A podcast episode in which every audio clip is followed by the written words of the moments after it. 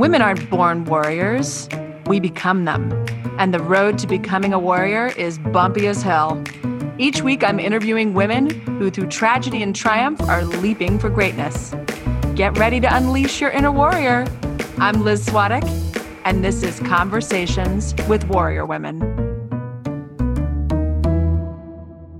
Hello, Warrior Women. The holidays will soon be here, but I know that things are feeling a little heavy right now. If you're feeling low about what's going on in the world, I get that. I get it.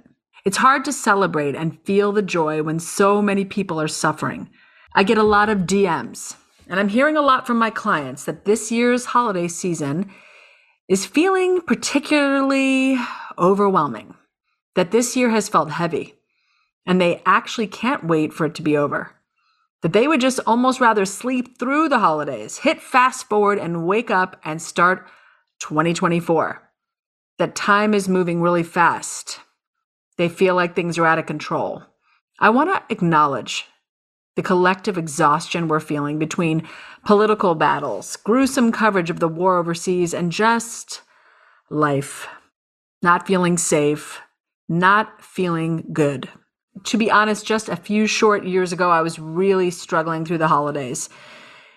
It wasn't just about the busyness of the season, it was the weight of wanting to meet everyone's expectations, including my own.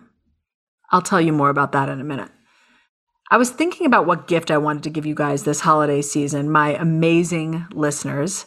I feel so close to you after these years.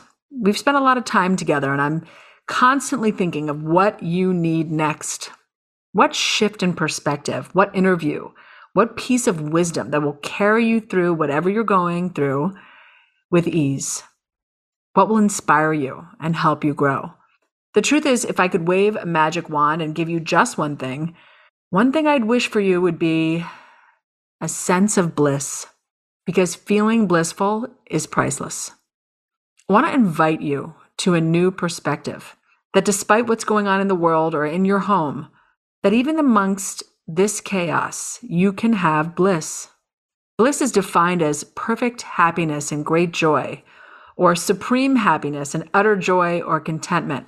According to the Hindu scriptures, bliss is referred to ananda, where reality takes on a sense of splendor. Bliss is so much more powerful than happiness. Because bliss is not actually an emotion, it's a state of being. And here's the good news it's not contingent on anything external. You don't have to do anything or be anything or buy anything to experience bliss.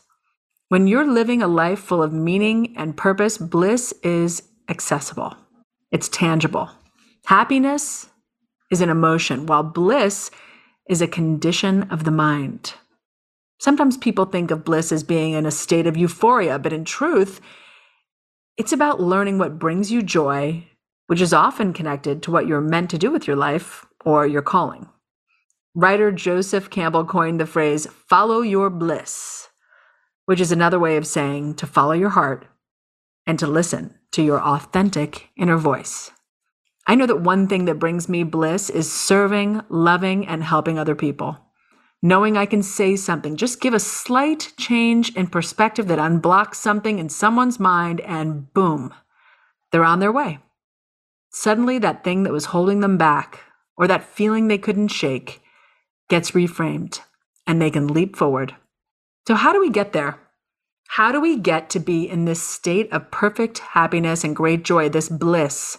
To find our bliss, it's less about what we need to bring in, but more about what we need to remove. I don't need to tell you that we are inundated with the externals of life all day long social media, TV, road rage, racism, sexism, overscheduling, over efforting, burnout. The list goes on and on and on. 72% of people say that there's such a high point of stress right around this time of year. It's all those externals. In order to get that bliss. We must eliminate habits, situations, and relationships that are no longer serving us and replace them with ones that do. That friend who complains and calls you all the time, That coworker who constantly makes you look bad and you don't speak up. That boss that is so demanding and you have no boundaries with him.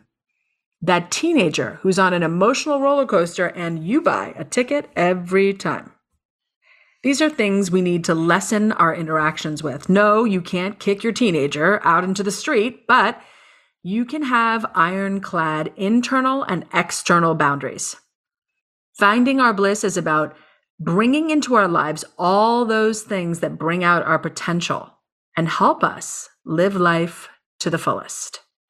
Once we open our eyes and are aware of our bliss, opportunities begin to come our way. But right now, your bliss is being blocked by you.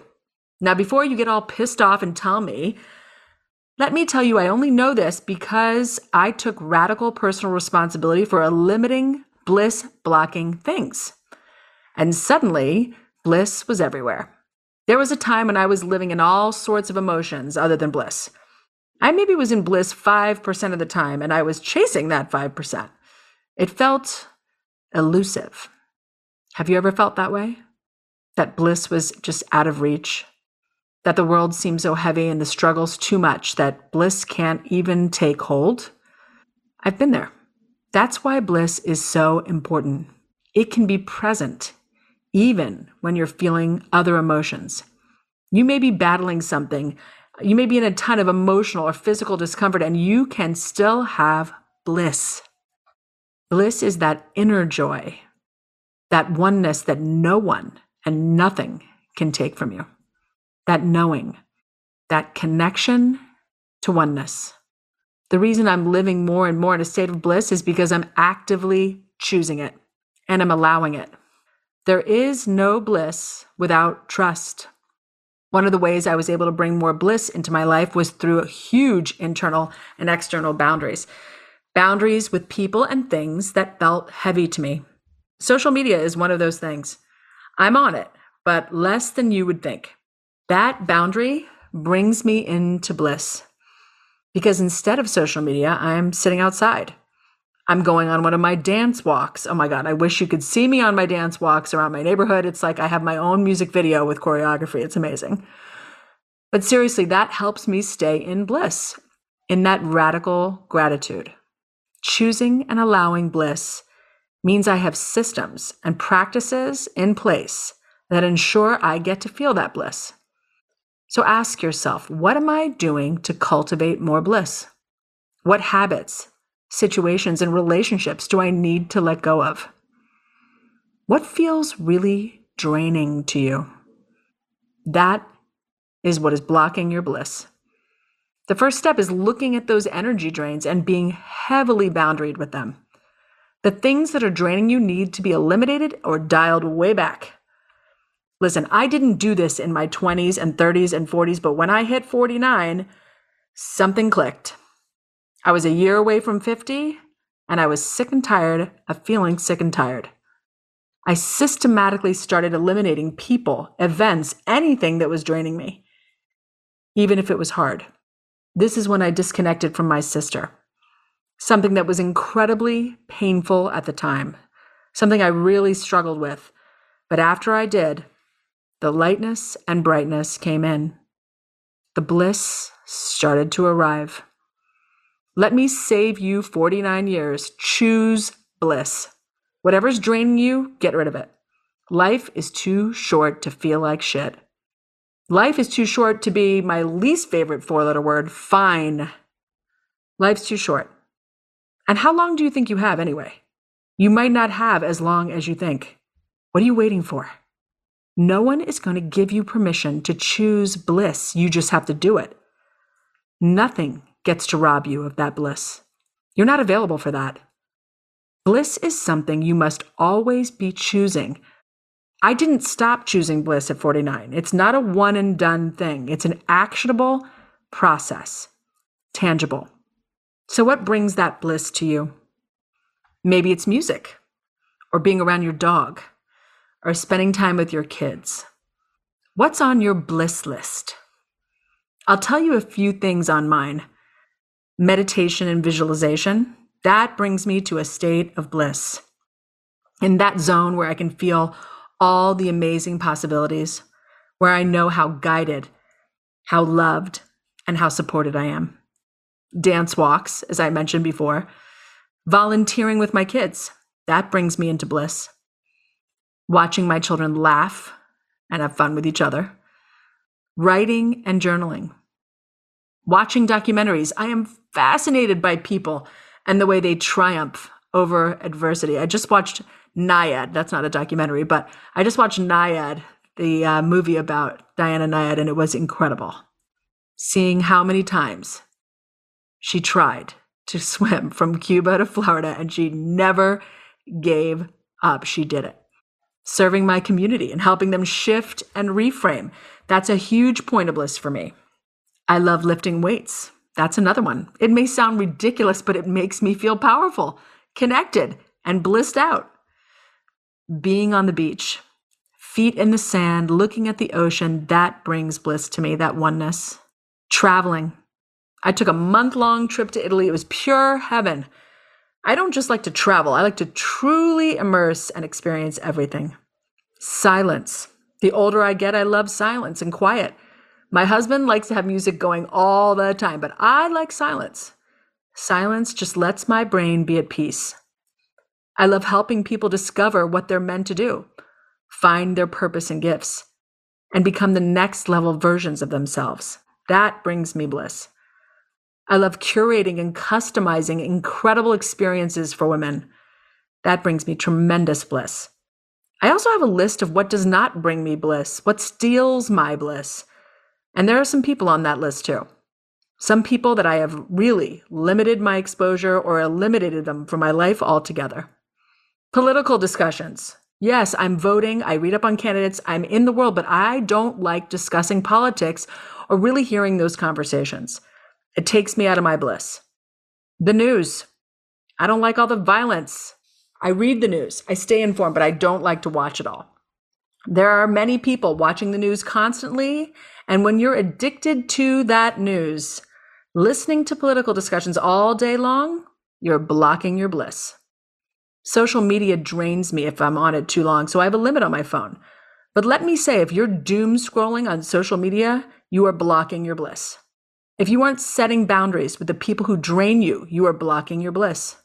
If you're people pleasing and overgiving, if you're overworking and never resting, you're blocking your bliss. Having deep meaningful, connected conversations with people, that brings me bliss. I just got to interview the wonderful Gloria Allred. That brought me bliss.